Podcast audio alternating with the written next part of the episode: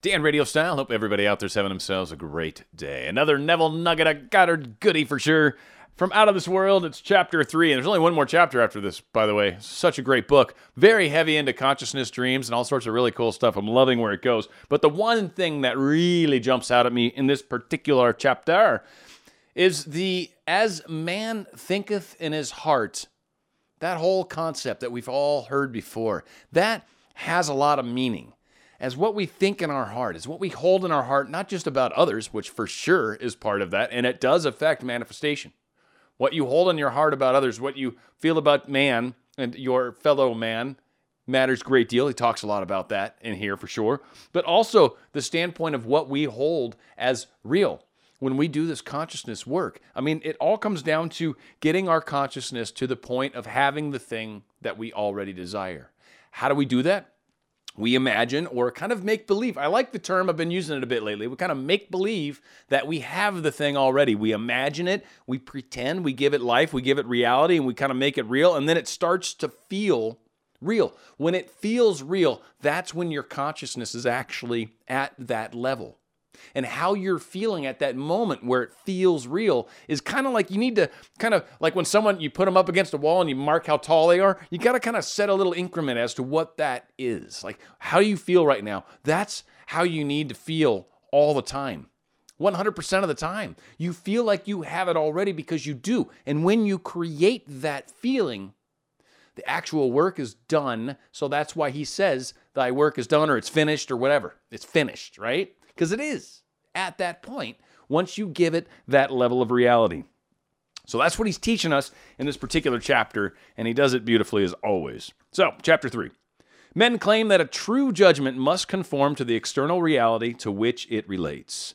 That means that if I, while imprisoned, suggest to myself that I am free and succeed in believing that I am free, it is true that I believe in my freedom, but it does not follow that I am free for I may be the victim of illusion.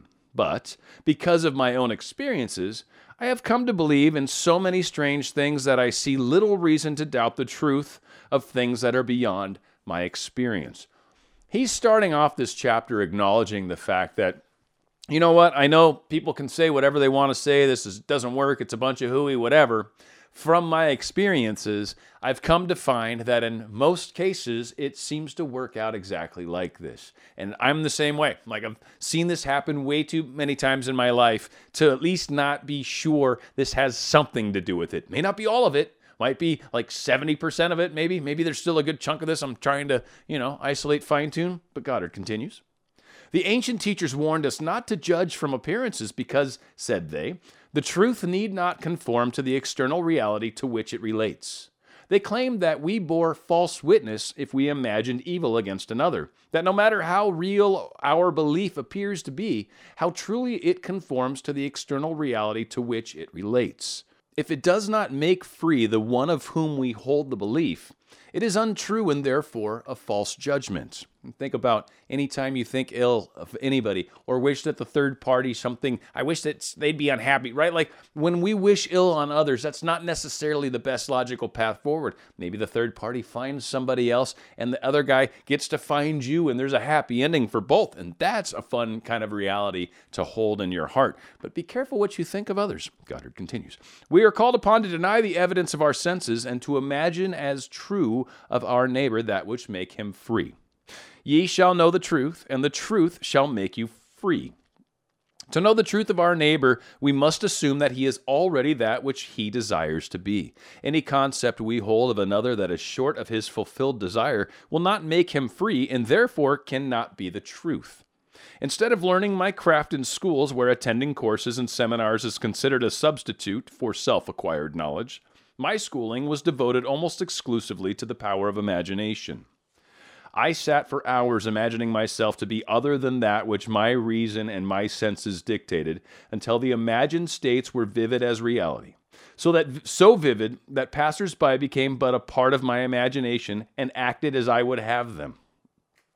By the power of imagination, my fantasy led theirs and dictated to them their behavior and the discourse they held together while I was identified with my imagined state. Man's imagination is the man himself. The world as imagination sees it is the real world, but it is our duty to imagine all that is lovely and good report. The Lord seeth not as man seeth, for man looketh upon the outward appearance, but the Lord looketh upon the heart. As a man thinketh in his heart, so is he. This is key, true, true words on many, many levels. Goddard's given us some delicious goody there. That's like a big heaping, came out of a can of whipped cream kind of goodness. In meditation, the brain grows luminous. I find my imagination endowed with the magnetic powers to attract to me whatsoever I desire. Desire is the power imagination uses to fashion life about me, as I fashion it within myself. I first desire to see certain persons or scene, and then I look as though I were seeing that which I want to see and she imagined states becomes objectively real. I desire to hear, and then I listen as though I were hearing. And the imagined voice speaks that which I dictate as though it had initiated the message. I could give you many examples to prove my argument, to prove that these imagined states do become physical realities. But I know that my examples will awaken in all who have not met the like, or who are not inclined towards my arguments, a most natural incredulity. Nevertheless, experience has convinced me of the truth of the statement, He calleth those things that which be not as though they were. Romans 4:17. For I have in intense meditation called things that were not seen as though they were, and the unseen not only became seen, but eventually became physical realities. And what it sounds like here is he's giving an example of his experience with meditation, with manifestation, with the concept of thinking of something until you have it, and then actually seeing it come to fruition. Not only did I see it in my real mind, but I ended up seeing it in real life as well. By this method, first desiring and then imagining that we are experiencing that which we desire to experience, we can mold the future in harmony with our desire. But let us follow the advice of the prophet and think only the lovely and the good. For the imagination waits on us as indifferently and as swiftly when our nature is evil as when it is good. From us spring forth good and evil. And what he's telling us there is anytime we go into doubts, anytime we go into thinking some sort of disharmonious thought, that's instantly sent out as well. Subconscious doesn't care. Your manifesting portion of yourself just goes, okay, sure, okay, sure, okay, sure. It's it's it's just an instant. Uh, take what you felt, what you've impressed upon it, and runs off. It doesn't care at all what it is. It just does it. It's just like a messenger almost, right?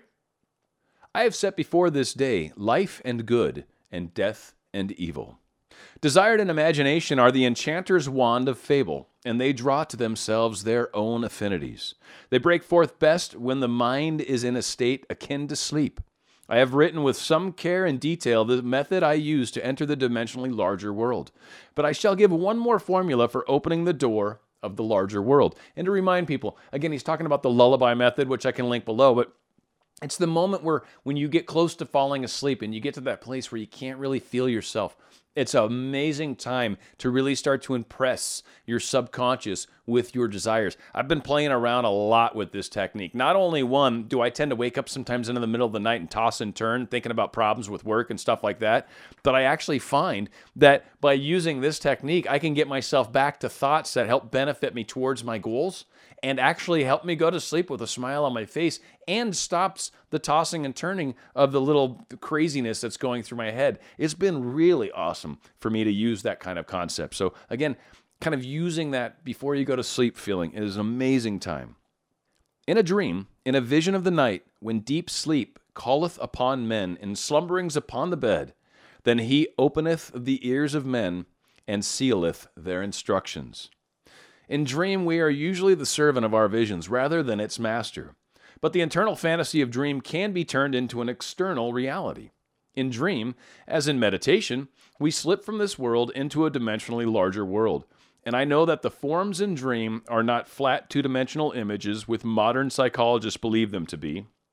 There are substantial realities of the dimensionally larger world, and I can lay hold of them. I have discovered that if I surprise myself dreaming, I can lay hold of an, any inanimate or stationary form of that dream a chair, a table, a stairway, a tree and command myself to awake. At the command to awake, while I firmly holding the object in the dream, I am pulling through myself with the distinct feeling of awakening from the dream.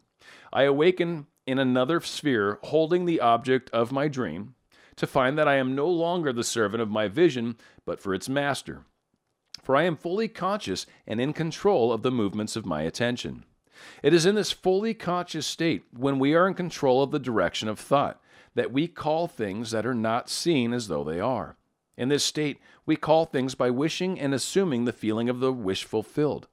Unlike the world of three dimension, where there is an interval between our assumption and its fulfillment, in the dimensionally larger world, there is an immediate realization of our assumption.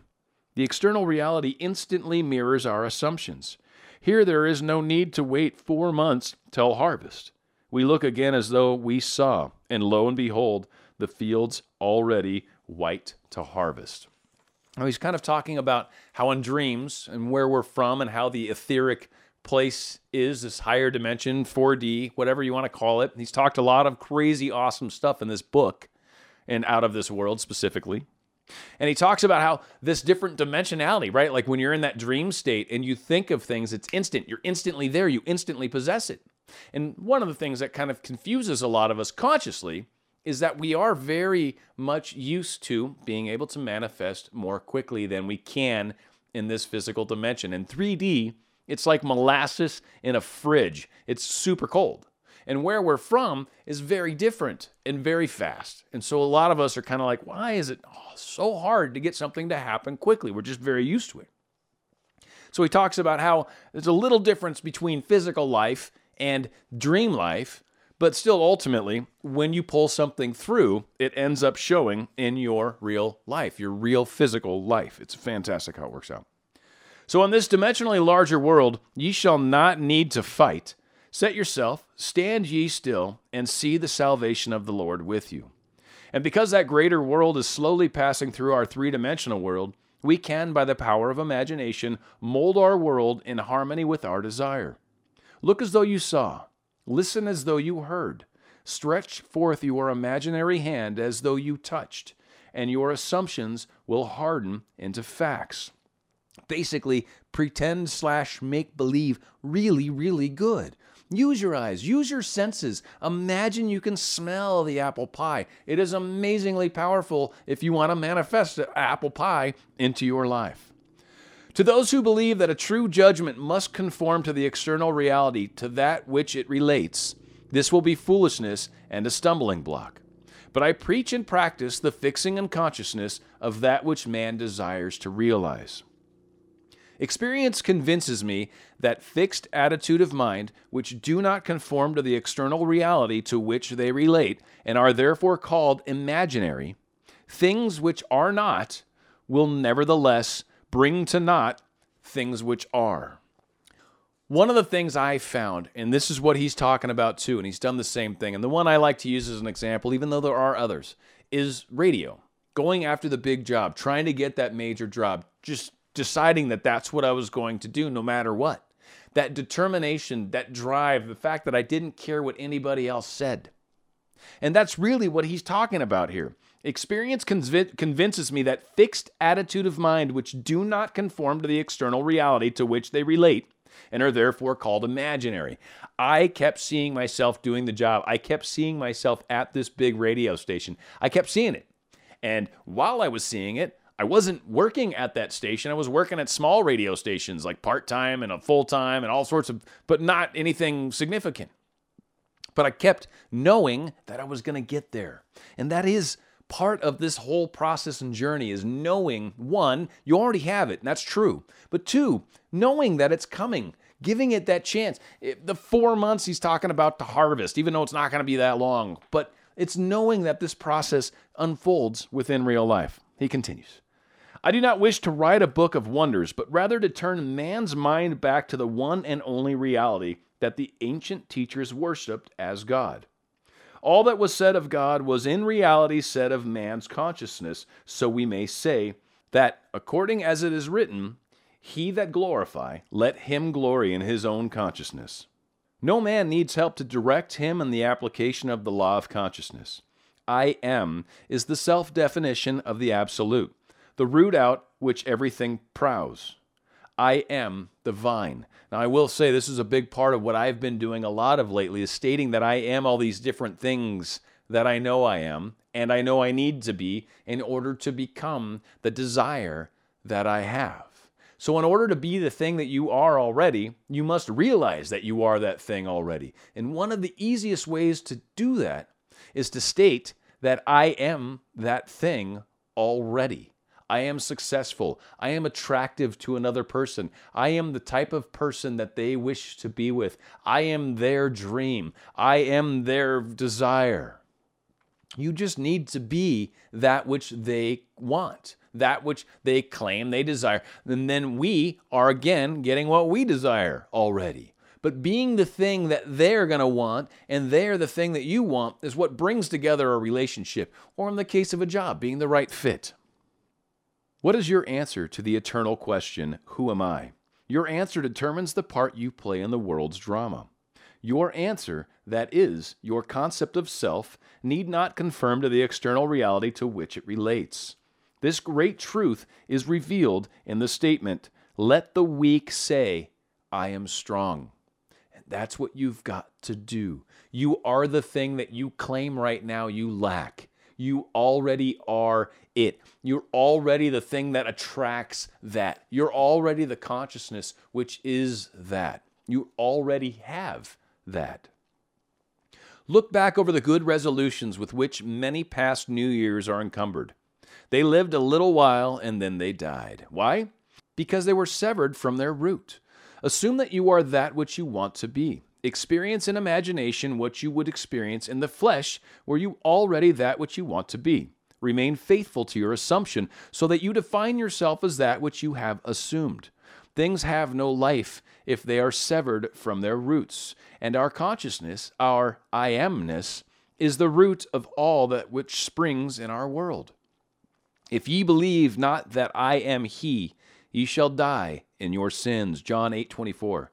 That is, if I do not believe that I am already that which I desire to be, then I remain as I am and die in my present concept of self. There is no power outside of the consciousness of man to resurrect and make alive that which man desires to experience. That man who is accustomed to call up at will whatever images he pleases will be, by virtue of power of his imagination, master of his fate. I am the resurrection and the life. He that believeth in me, though he were dead, yet shall he live. Ye shall know the truth, and the truth shall make you free. Goddard does a beautiful job, again, illustrating the point that we have to realize we are the thing already. We have it already. All of his discussions talk about having the thing inside ourselves, experiencing it internally, and realizing by doing so, it becomes our external world. And that anybody that needs to be involved to make this reality possible will be involved. You don't need to worry about guiding each and every one of the marionettes of people, puppets, actors in our world. You just need to decide how is this world going to be?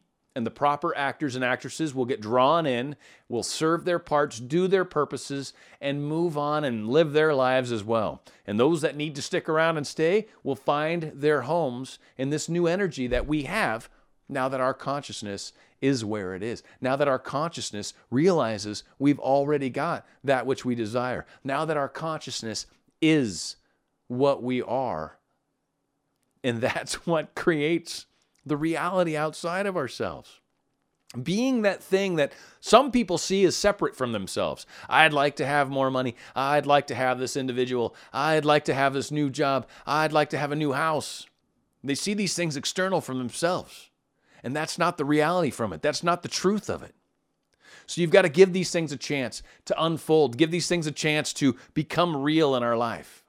And once they do, once you can get off your own feet, once you can stop slowing yourself down, once you can let these things happen and realize during the day to feel like you've got it already, to be happy that you're experiencing it unfolding, to enjoy being alive and living in this world and being a part of your own movie.